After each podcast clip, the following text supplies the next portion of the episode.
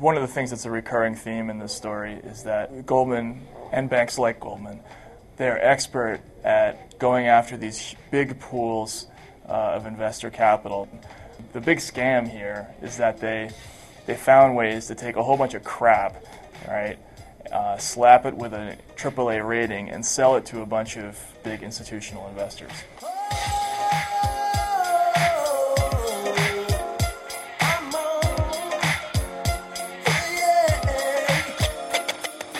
Hello and welcome to NPR's Planet Money. I'm Alex Bloomberg in New York. And I'm Chana Joffe-Walt in Seattle. That was Matt Taibbi you heard at the top. He was talking about the subject of today's podcast, Goldman Sachs. Yeah, and as you can hear, he's not particularly fond of Goldman Sachs. Matt Taibbi wrote an article about Goldman Sachs in a recent issue of Rolling Stone, basically accusing them of pretty much everything bad that happened in the last century. And we'll hear more from them and about them later on in the podcast. And also, we're going to announce the results of the Planet Money Iron Model Top Millionaire First Ever Public Radio Story competition. A competition you were part of, right, Hannah? That's true. Yes. I was. We'll get to that in a minute. But first, the Planet Money Indicator. It is 7.25. That is effective today, the new minimum wage. $7.25, up from $6.55, where it's been all last year. So for the half of American workers getting a salary instead of hourly wages, this doesn't apply to you, and for the roughly 95% of hourly workers making more than $7.25 an hour, this also doesn't apply to you. But if you're among the, 5 million people, numbers differ, making under $7.25, good news.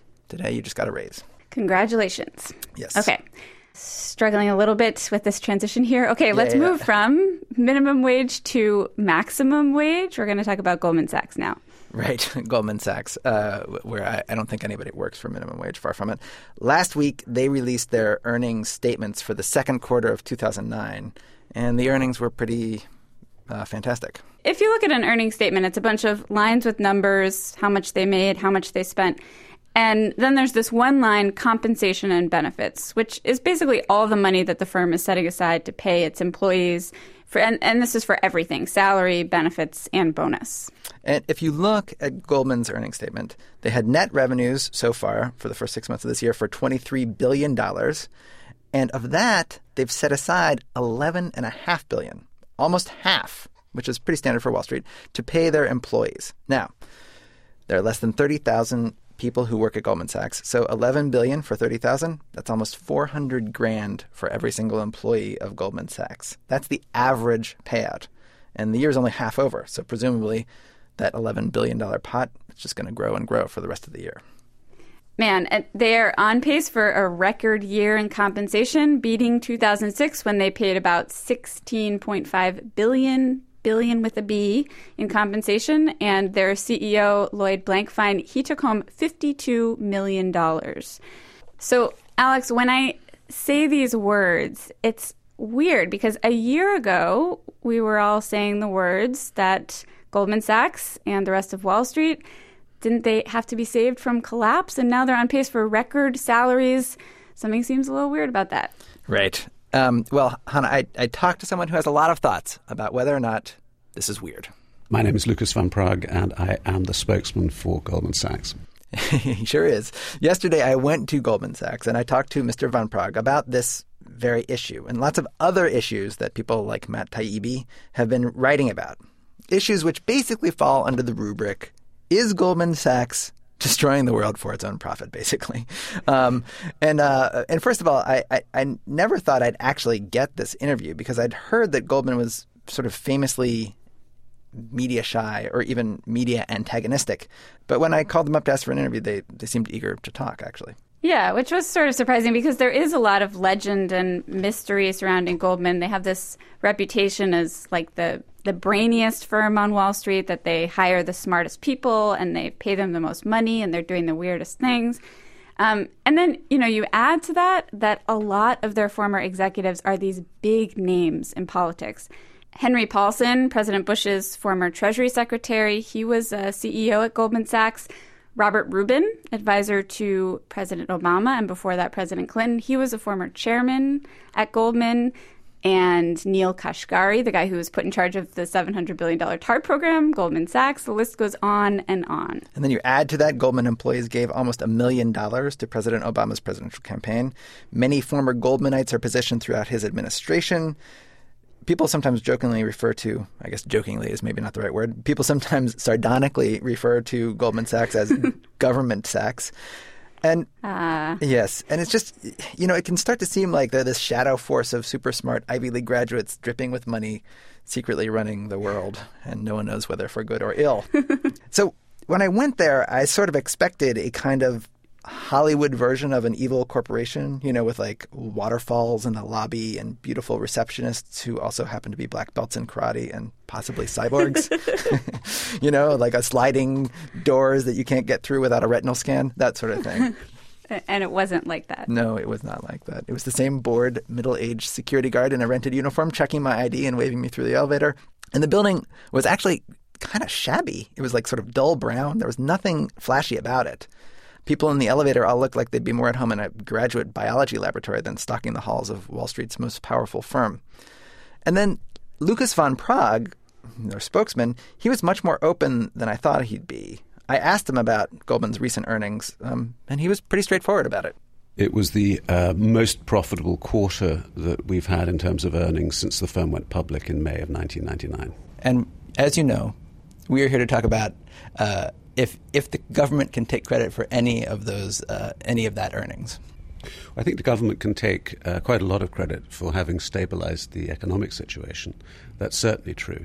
And so to the extent that we operate in economies that are directly affected by government intervention, the government can take a high level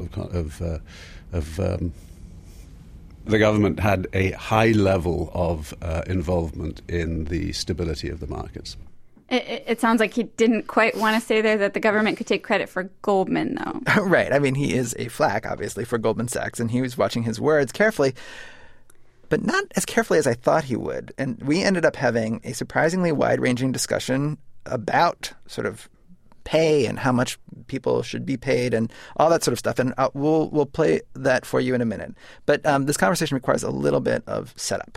Right. Okay. So the problem with these profits is that people say they're making money on the back of taxpayers. Wait a minute. We just gave these guys all this money and now they're reporting huge profits. Right. And what we generally mean when we're talking about that is mostly people are talking about TARP. So remember back in October last year, the government gave 9 banks and financial firms billions of dollars. So Citigroup and Bank of America, for example, they each got $25 billion and then they got a lot more money later. And Goldman Sachs, it got 10, so $10 billion. And that money was considered by some a bit of a gift since it was given on much more favorable terms than the market was demanding. So, like, for instance, a couple days before the government stepped in, Warren Buffett, he gave $5 billion to Goldman Sachs, but at 10% interest. And the government, it charged only 5% interest. But, Hannah, I wasn't that interested in the TARP payments, partly because this week Goldman basically finished paying back the TARP money, and at a pretty good rate of return to the government. Basically, when all is said and done, Goldman ended up paying the government back at a 23% rate of return. So with respect to TARP and Goldman Sachs, we, the taxpayers, actually made out pretty well. But there are 3 other ways that people say the government has been subsidizing Goldman Sachs. Subsidy number 1, AIG. And the story goes like this. When the government bailed out AIG, what they were really doing was bailing out Goldman Sachs. Of the $150 or so billion that the government put into AIG, $13 billion of that went to Goldman Sachs. Therefore, this story goes, AIG owed Goldman Sachs a lot of money, and if AIG went under, then Goldman Sachs would have gone down too. Lucas says that story is not true. He says not only would Goldman not have gone under, he disputes the whole idea that they were owed $13 billion. He says that AIG owed them some money, but they had taken care of the risks, and that if AIG had gone down, it would not have brought Goldman with it. You know, people dispute this claim. It's hard to see evidence either way. You know, nobody has like a smoking gun document that will prove Goldman's story versus other people's story. But we have another questionable thing here, right? Right. Subsidy number 2, the Fed. Last September, Goldman Sachs, they did this tricky thing. They became a bank holding company. So This means that they were basically willingly saying, regulate us more, because the Fed regulates bank holding companies pretty strictly. So why would they do that? They wanted to get access to the Federal Reserve lending. So the crisis last fall basically had to do with lending, and banks like Goldman, they're constantly borrowing money if they need that money to do their businesses and survive. Last fall was really hard to borrow money. Private market basically froze them out. So they needed someone to lend them money. And the Federal Reserve, it lends money, but only if you're a bank holding company. So they became one. So did Morgan Stanley. They became bank holding companies. Right. And to this, Lucas also says, well, yes and no. They did become a bank holding company, but mainly, he says, as a safety measure, as a precautionary measure, in case they needed to borrow money and to show the market that they could access money if they needed to. He says that they did borrow a little bit of money from the Fed in the very beginning, but they paid that money back, and they haven't borrowed any money from the Fed since. All the money they borrow now, they borrow from the market. Now, there's no way to really check this. The Fed doesn't release the names of institutions it lends to, so you can't really verify what Lucas said. Okay, and exactly. This is where we start to bang our heads against the wall. All right, but he did actually admit that there was a third subsidy that helped Goldman Sachs out quite a bit, right? And that subsidy, it's very little known, but it's an incredibly important program. It was also initiated in the wake of the crisis after Lehman's failure last September. So it was this program called the FDIC Temporary Liquidity Guarantee Program. And basically, the program allowed Goldman and all the other financial firms out there to borrow money with a government guarantee. And Goldman ended up borrowing $28 billion using the FDIC loan guarantee program. It still has that money that it borrowed. The program allowed Goldman to borrow this money at a very discounted interest rate. And it's possible without this guarantee, Goldman might not have been able to borrow money at all. I mean, that's how bad things were. So that would have been pretty devastating to their business, which leads us back to this question of compensation. Is it fair for Goldman Sachs to be making so much money when they might not be around at all if not for this FDIC program? And this is what I talked to Lucas van Praag about. The reason that the Temporary Loan Guarantee Program was put in place was because there was no ability for banks to borrow in the short maturity markets at all. Basically, the interbank market shut down. Banks didn't trust each other. This was following several very notable failures and increasing concern about what banks actually had on their balance sheets. And banks began to refuse to lend to each other. So the government's action in stepping in and providing the Temporary Loan Guarantee Program was absolutely crucial to prevent the collapse of the entire financial system. And the collapse of Goldman Sachs? It would have been collapse of virtually every bank. So if the government hadn't stepped in with that temporary loan guarantee program, you're saying your firm wouldn't have been able to survive? I think that our firm might have been able to survive, but I don't think there's any certainty that any firm would have been able to survive.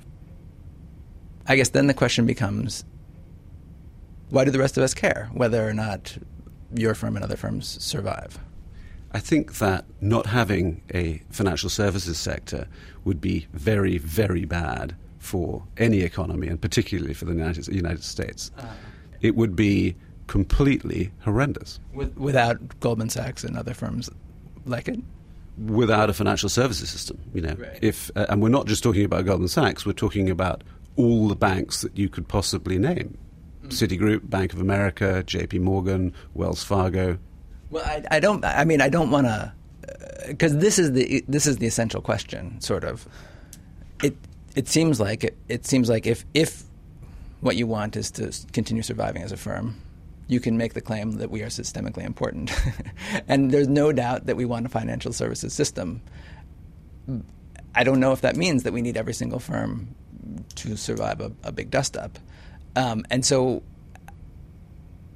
when I'm asking about your firm or other firms specifically, I guess that's what I'm getting at. How do you know that you are systemically important? How do you know that you also needed to be saved? Other firms didn't get saved. It doesn't seem like we're going to save CIT, for example. We didn't save Lehman. Certain things. So did you know before this crisis that you were systemically important? I don't think that we had necessarily thought about ourselves as being systemically important or not.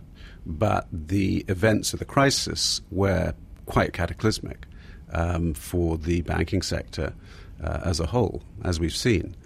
But I would put it in this context. You know, the firm has been around for 140 years.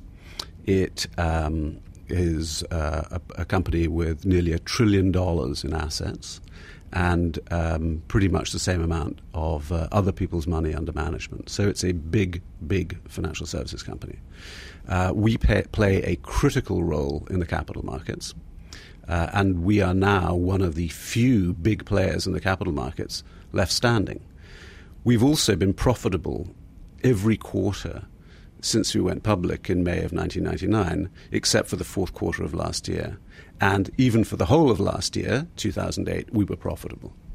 So in terms of the prudential management of the organization, I think that most observers would say that they believe that we were a prudently managed firm and that we run our business very conservatively. And so I guess what I'm saying, though, is that if you are systemically important and if what that means is periodically, say, if things get out of control, we need to rescue you, which is basically what that means, right? If you're systemically important, what that means is that occasionally the taxpayers are going to have to step on the line, the government's going to have to step on the line if things get out of control and rescue you, right? Is that? It seems to me that's what that means. I think that that's certainly one interpretation that can be put on it. I think that the more constructive approach is to recognize that systemically important banks need to be run in ways that preclude the possibility of them getting into trouble. Now, at one level you can say, well, they should be utilities. You know? Let's make them utilities. Let's make sure they take almost no risk and they borrow and lend in a very, very, very conservative way, and they don't use instruments that have inherent risk associated with them. The problem with that is that you will dramatically negatively affect economic growth, and it will be a quite different world in which we live.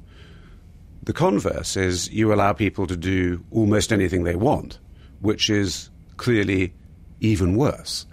So I think that it's beholden on banks and their boards of directors and their management to manage themselves appropriately, to have real competence in risk management, to understand the risks that they're taking, to understand the instruments that they're using and the vehicles that they employ to take those risks. But I also think that it's incumbent upon society as a whole to ensure that the regulatory system is structured and staffed in a way that ensures that people who run banks are held to account. Now, let me just get to a broader issue here, which is if you're looking back over the history of Goldman Sachs earnings, 2006, 2007, spectacular earnings, huge compensation. Average compensation in those years, as according to one chart I read, which you might dispute, but something almost $500,000 per person in the firm in terms of compensation set aside. That includes bonuses, I guess, benefits and salary, which is just, enormous amounts of money to the average person. A lot of that money was generated from trading activities, from, in this fixed income arena where a lot of these housing derivative products were created. So a lot of that money came from producing and trading and selling and buying the things that led to the crisis. The crisis happens. Everybody's going to go under. We all get rescued. And then a year later, you're back on pace for the same type of earnings. And I don't know what to say about it. I don't want, obviously, the second Great Depression. I don't want I want to go to my ATM and I want my money to be there. I don't wish anybody particularly ill. I don't want people not to make money if they earn it. Something about it seems unfair. Well, I think that that compensation is always a major hot topic, And understandably, and particularly in an environment where people are losing their jobs, have lost their jobs, losing their homes, have lost their homes, and notwithstanding the fact that the statistics suggest that the rate at which people are losing their jobs and losing their homes is slowing, it's still happening, and it's miserable, and entirely understandable that people would be angered by what they consider to be, as you described, a situation where people who were responsible or thought to be responsible for assisting in the creation of the crisis are seen to be apparently benefiting disproportionately. So, you know, I think that you make a very good point. Now, you know, we work in an industry in financial services that is highly competitive, which hopefully has learnt a number of lessons, and I think is reflective of views being expressed by legislators and regulators, and so there. Okay. Well, I mean, it seems to me, though, that the lesson would be, you know, a lot of the earnings from the last couple of years before the crisis were, we now know, due to taking on larger risks than people were aware of. That, you know, there was larger risks there, and that those risks weren't reflected in the earnings at the time. And well, then, I actually don't agree with that. Okay, I think that at some firms, that is probably entirely true. At this firm, you know, we tend to be extraordinarily rigorous about risk management. You know, we don't want to pay people based on earnings that are completely illusory. That's nuts. It's that, you know, that way lies disaster. And in fact, if you look at the firms that have failed, that way did lie disaster. Right. But I guess what I'm saying is that you might very well have failed yourselves if there hadn't been sort of an unprecedented government intervention. And is there any part of that I guess the other argument that I find a little tiresome is that, like, this was a totally exogenous shock that happened to the system that the players in the system had nothing to do with. Well, yeah. You will not get that argument from me. Right. Okay, I mean, that's certainly not the view of this firm. Right. You know, and we have. But did your firm have anything to do with the crisis then, or was it all the other firms that did it? I guess that's what I'm saying. I don't think that you can single out one firm as having been the prime mover in the crisis, or one firm that wasn't involved in the crisis. Right. You know, I think that it was a collective failure, and I think that our industry collectively failed. They failed to protect shareholders, failed to execute the kind of proper stewardship that people have a right to expect. Right. But now it seems to an outside observer that, at least in the case of Goldman Sachs and the current earnings, that failure is being rewarded, in that you're on pace for record earnings, and that without rescue by the government, you wouldn't be in a position to be there. What do you say to that? Would it be better if we'd actually? Well, leave aside whether it would be better or not. I mean, I don't know. That's the question that I guess that's a dodge. It's hard to know. I don't know. I mean. Obviously, you think it would be better. Maybe it wouldn't be better. There's no way to know. Let me answer your question. Okay, do I think that in the crisis that looked like it was threatening to engulf the industry in September, October, that we would have gone bust? No, I don't. We had extraordinarily high levels of liquidity. We had a very, very long-term borrowing book. We knew what the value of our assets were. We knew that if we had to, we could sell them, and that we wouldn't be taking huge write-downs because we'd already marked them to market. So I don't believe that it would have spelt the demise of Goldman Sachs. So then what are we to make of the fact that you got assistance then? Why did the government help you out then? You know, the government help out, as you put it, was really in two forms. First, the Treasury determined that 9 banks would receive capital from the Treasury in the form of the TARP money. Mm-hmm. There was no choice associated with that. Right. We were simply told this is going to happen. These are the terms. And you have repaid that money at very favorable terms to the Treasury. We should note. We've repaid the money. In fact, we repaid the redeemed the warrants yesterday at a 23% return for the taxpayer, so, which we think is entirely appropriate, by the way. But you know, would we complain about having received that money? No, it would be quite wrong and churlish and ridiculous to complain about getting that money. Did we need it? No. In fact, 2 weeks before we got it, we'd raised nearly $11 billion in the private markets, including $5 billion from Warren Buffett. So we didn't need more capital. But in the environment in which it was given to us, you know, people certainly felt safer and sounder as a result of banks being shored up. So it's quite a dance, huh? Alex, when you came back from this interview, I kept asking you, you know, so does he say that we kept them alive? That is our money and these government programs that's kept them alive and that has led to all these big profits. And I guess he's saying no. He sort of goes back and forth a little bit. In the beginning, he sort of says we might have survived, we might not have. And then in the end, he sort of comes around to saying like, no, I'm going to tell you we would have survived. It felt good simply to pose these questions to somebody and at least have them respond. His responses were dodgy, as you might expect, but also I do have to give him credit. He seemed actually eager to talk about this in a way that other players have not been.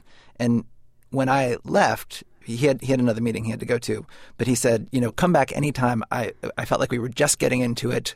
I want to keep on talking about this stuff with you. He was very happy to have a microphone in front of his face. He was very happy to have it edited. He said nothing is off the table when I talked to him. So the conditions under which we did this interview were very, very different. And I feel like, listening back, there's a whole bunch of things that I felt like I wanted to ask him, and I'm sure our listeners have a lot of questions that they would like me to pose to Mr. Van Praag. That sounds like a listener question right there. So I would definitely want to take him up on his offer to come back and talk to him more.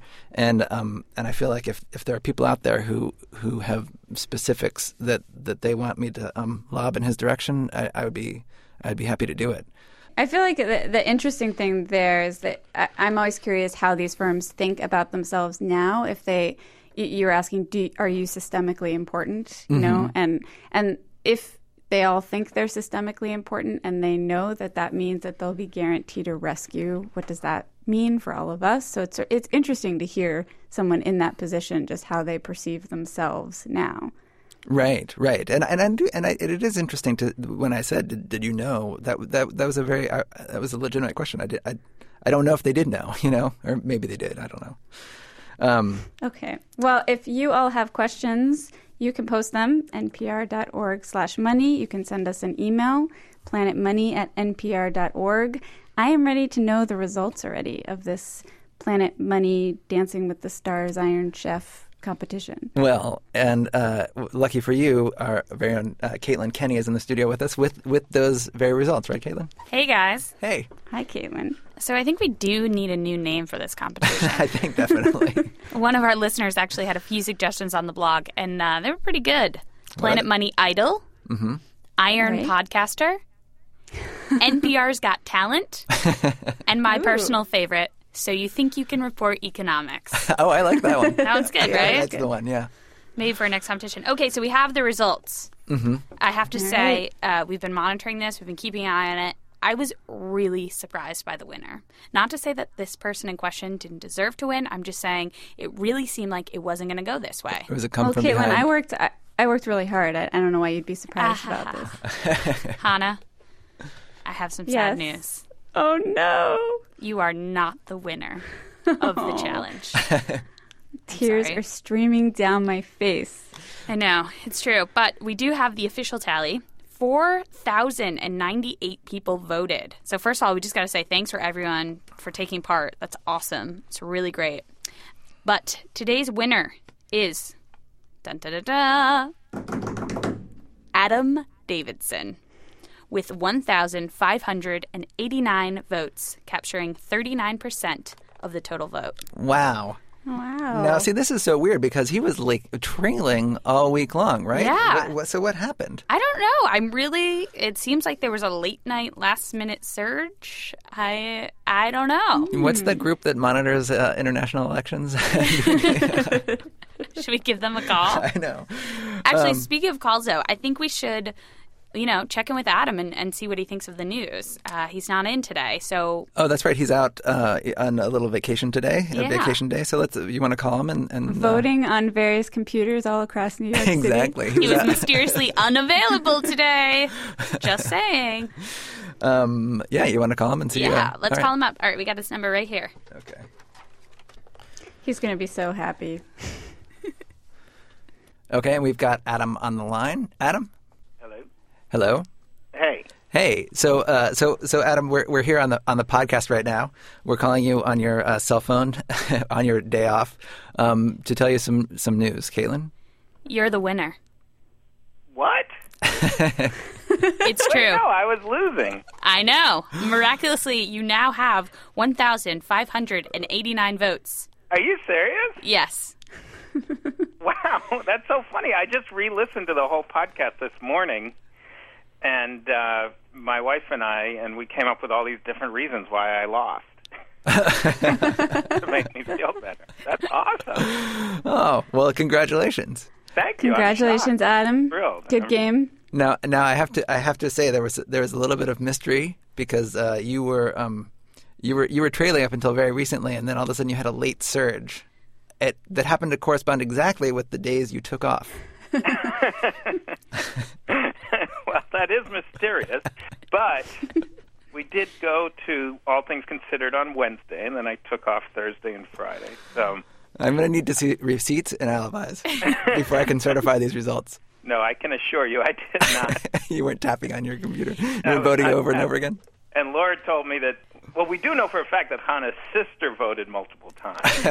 I don't think she voted with me multiple times. But she said a bazillion times, actually. But Caitlin or Laura, someone assured us. Yes. We had some protective measures in place to keep people from Jen, tricking the system. I'm looking at it right now. All right, Adam. Thanks. All right, we'll say goodbye to you. And I think we will say goodbye to the rest of you out there. Caitlin, thanks for joining us. No problem. All of you out there, send your thoughts, comments, pictures, ideas, questions for Mr. Lucas van Praag to us here. You can send it to our Twitter feed, email, Facebook, all those things that I don't understand. We are everywhere. I'm told they're out there. I'm Alex Bloomberg. And I'm Chana Joffe-Walt. Thanks for listening.